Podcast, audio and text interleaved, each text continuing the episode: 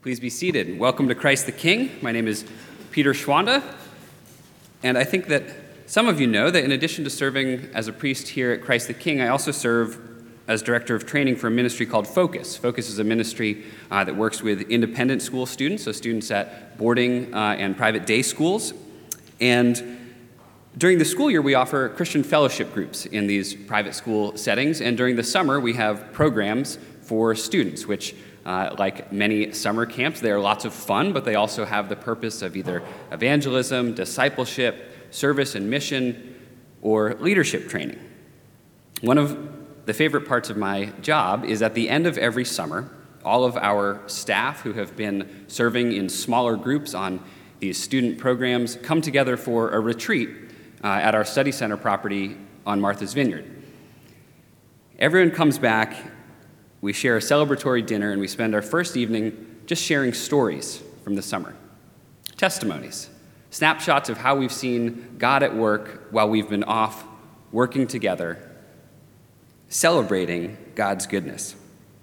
More than just a business meeting or a report out on how the programs went and how many people attended, it's a chance to share with each other the joy of what we've experienced.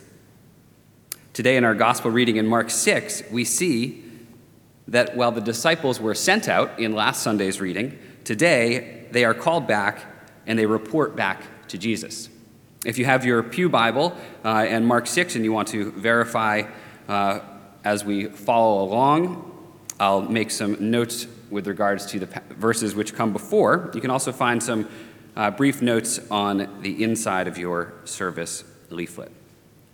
Last Sunday's reading ended with this summary of the, of the apostles being sent out. It said, So they went out and proclaimed that people should repent, and they cast out many demons and anointed with oil many who were sick and healed them. And today's reading we see picks up with the apostles returning to Jesus. And the story that follows, while familiar probably to most of us, helps us answer Mark's primary question the question of who is Jesus. But before we get to that question, let's take a look at the context. So, first, we see in verse 30 the apostles returned to Jesus and told him all that they had done and taught. Can you imagine that conversation? The disciples have been sent out, perhaps a bit skeptical that the power that Jesus had given them was actually going to come to fruition. And they'd been given power to preach, to cast out evil, and to heal. Can you imagine the excitement as they came back together? Remember that they were sent out in twos. And so not only were they probably excited to report back to Jesus, but they were probably excited to check in with the other apostles. Hey, did this work for you? Did God, did God do something wherever you were sent? I can imagine some of what that conversation might have been like. I wish, I wish that Mark gave us a little bit of a recording in our gospel. But I imagine that a good summary was Jesus, we had so little but you did so much. Remember the packing list from last week? He told them all the things not to take on their journey. Jesus, we had so little, but you did so much. Now, I don't know if I were in their shoes if I would have been optimistic as I was sent out or pessimistic. I think sometimes we are tempted, uh, not just as Christians, just as humans, to either be critically pessimistic or naively optimistic. I read a quote this week from missionary Lesslie Newbigin, who says this, and I think it's appropriate I'm neither an optimist nor a pessimist. Jesus Christ is risen from the dead. As Christians, we don't need to gravitate or be sucked in to despair or into some sunny optimism. Instead, we can just acknowledge the reality that God is at work. And from what we see the disciples doing, we can be encouraged to share stories with each other of God at work. One of the things we do regularly here at Christ the King is we have an opportunity to hear at most services from a parishioner sharing a story of how God's been at work in some aspect of their life or a ministry of the church. Now, the disciples return to Jesus, and I'm sure that they're also, while excited, quite tired. They've been sent out in twos, they've had spiritually exhausting work, they've had to depend on the hospitality of others, they've been staying in people's homes, and even while they were traveling lightly, they come back quite weary. And Jesus knows this. He knows they've been so busy in their comings and goings that as they return, they don't even have time for a bite to eat. And he says, Come, come away by yourselves to a desolate place and rest a while. They were worn out from the work that they've been given, to do, given us to do, the work that they had been given to do, just like we are worn out sometimes from the work that we are given to do. And so, in Mark's matter of fact style, he says, So they went away in the boat to a desolate place by themselves. And so, our Lord often speaks to us when we're worn down, when we're tired, when we need a pause for refreshment, when we're tired from the ordinary challenges of life. We hear the words, Come to me, all who are heavy laden and need rest. The one who sends us out gathers us back to himself, and he offers this rest. Now, if you happen to grab your Pew Bible, you'll notice that last week's reading ended at verse 13 with the apostles being sent out, and this week's reading picks up at verse 30. And a quick glance down at the passage or some simple math will tell you that we missed out on verses 14 through 29. Well, what happened? It's actually a significant story, and the summary of it is that Jesus' cousin, John the Baptist, has been put to death, beheaded because of a grudge at a lavish and extravagant king's dinner party. Jesus, as he met up with the disciples, was likely exhausted, grieving, in need of a rest, in a whole different way. And so they go away. But the calm is shattered because what happens? As soon as they take off by boat, the men hoist up and they start to run. Now remember that in, in this culture, running for men would have been actually a, a fairly shameful act. So there is something urgent about them wanting to see and follow Jesus. And they run ahead and they get there before the boat even lands. You ever gone on vacation and as soon as you touch down or show up at the vacation house, your phone rings with one more call from work? And then it distracts your thoughts for the next three days? It's like it takes a week just to. I imagine that that's a little bit how they felt. And so as we come to this crowd that meets them on the shore, let's consider Jesus' response. It's probably not the response we would have if we had an interruption like that, but it's Jesus' response that reveal his character and his very identity to us, which is why Mark tells the story in this way. So in Mark, the central question, as Mark tells his gospel, is this question Who is Jesus? The disciples were thinking it, the crowds were surely asking it. As we read through it, we too probably have that question in our minds. Now, first, we see from some of the details of the story that Jesus is not just a prophet. He's not Elijah, he's not Moses. If you looked at that passage about John the Baptist, you'll see that even then they, they, they think that he could, be, he could be John the Baptist come back from the dead later on. The king thinks, who is this guy? He's not a prophet, neither is he a populist politician trying to just rally up the crowds. He actually, when the crowd shows up, he withdraws with a small group of his followers. He's not seeking power and political prestige. And he's also not a military leader. Now, we don't know exactly from the details of the story. We know it was a large group of men. We know that there were some at that time in Israel who had designs on Jesus, thinking that he would be a military leader, that he would be uh, a Messiah who would overthrow the powers of oppression.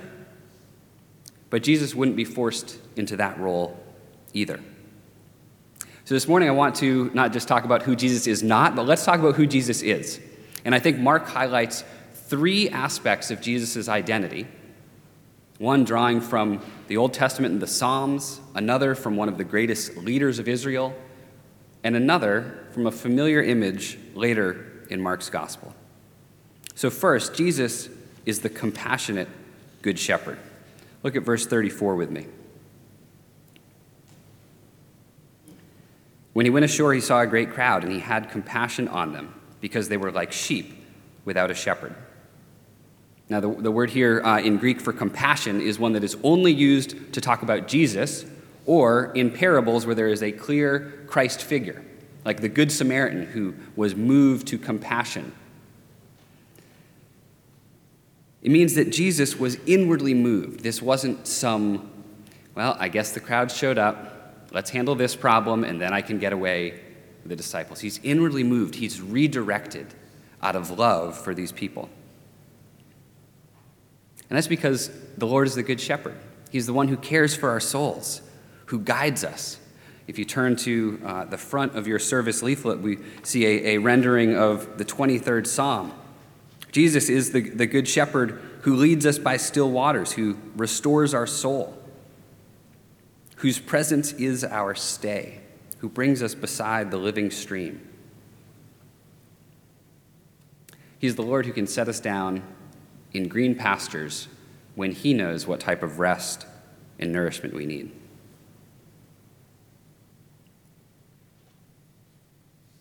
And He began to teach them many things. I imagine if you were one of the disciples, exhausted, the crowd shows up, you'd think, oh man, well, at least we can listen in with the crowds. And so they do. But then it gets late, and Jesus keeps t- teaching, and people grow restless and hungry and hangry. You can almost hear a bit of accusation in the disciples' voices.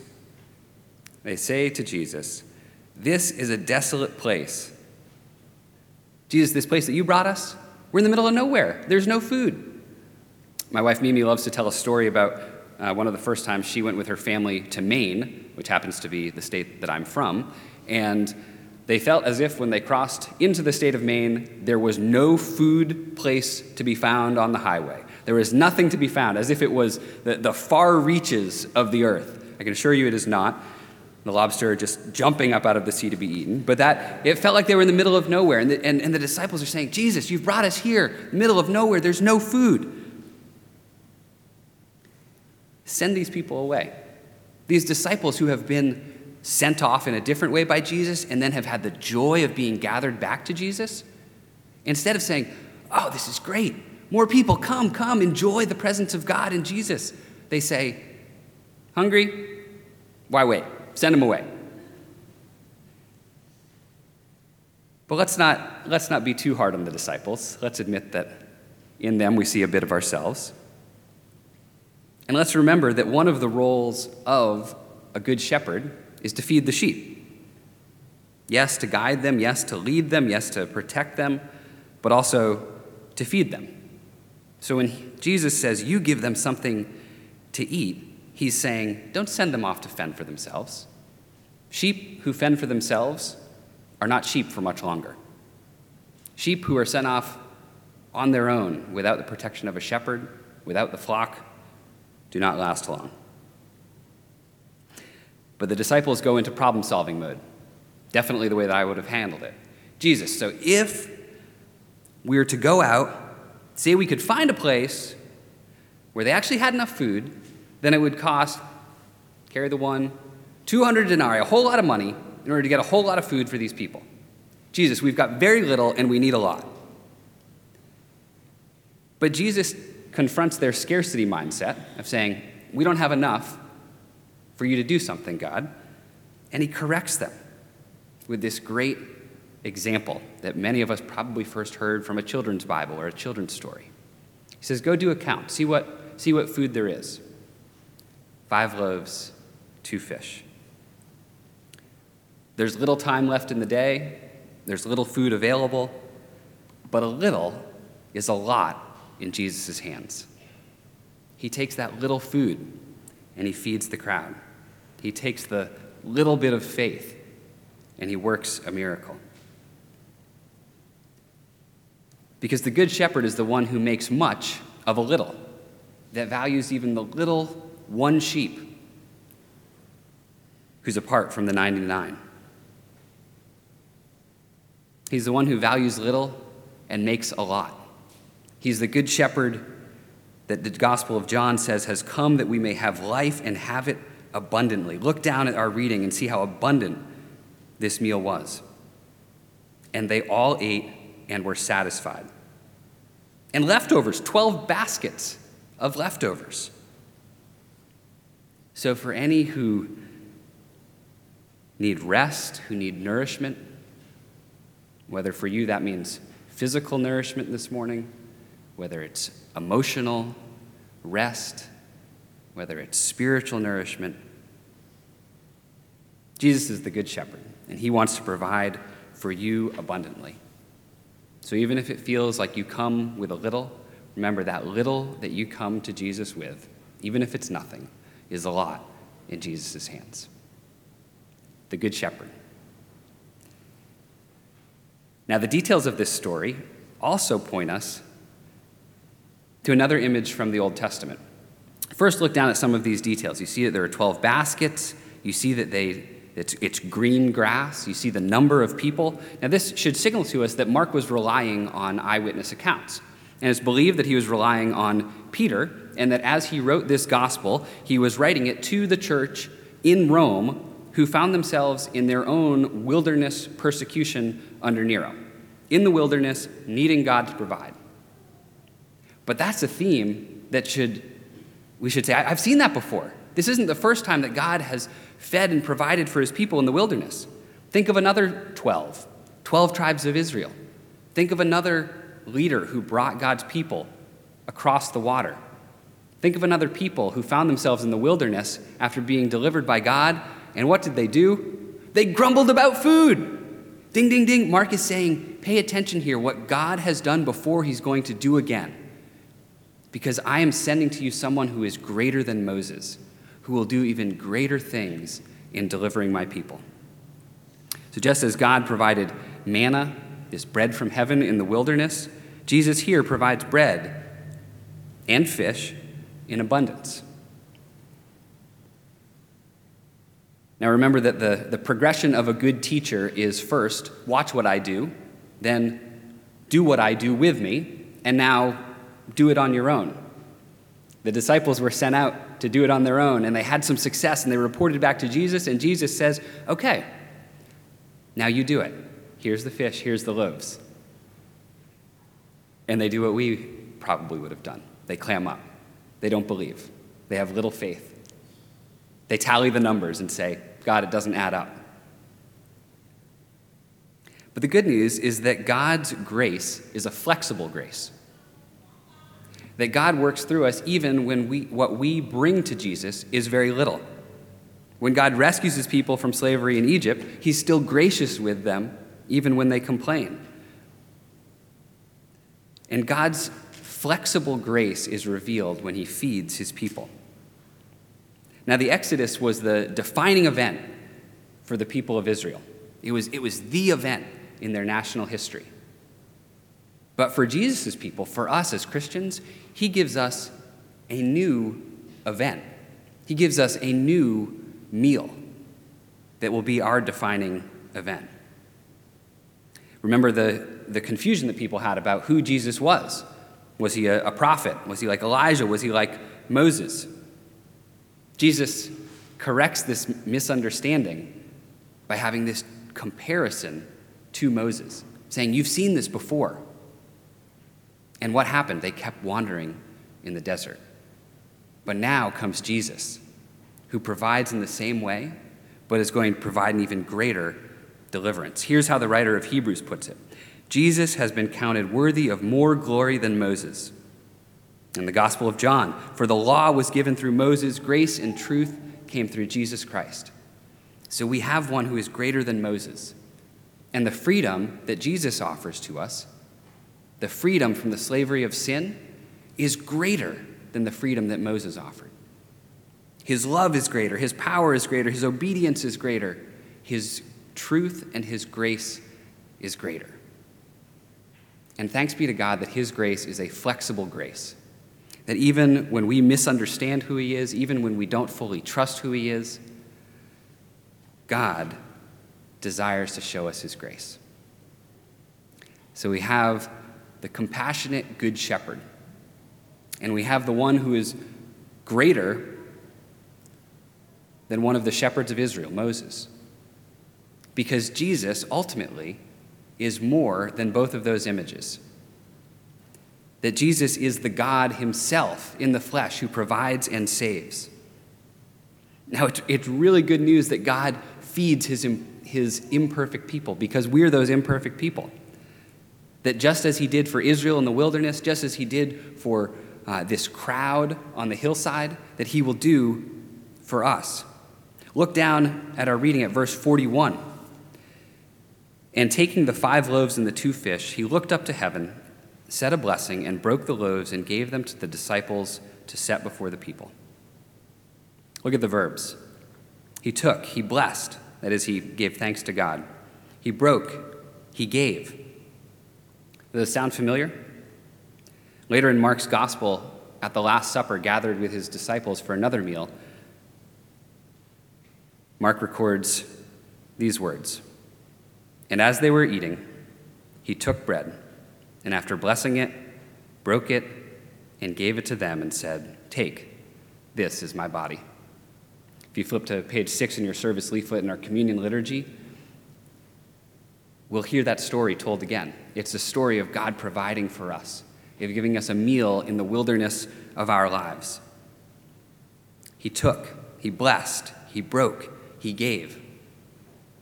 And those are significant words, but what's especially significant about them is that they actually at the time were commonplace. Those were the normal words, the normal actions of a Jewish father at a family meal. That he would, he would take the bread or the food, that he would bless it, that is, he would give thanks to God for it, that he would break it, and that he would give it to the family.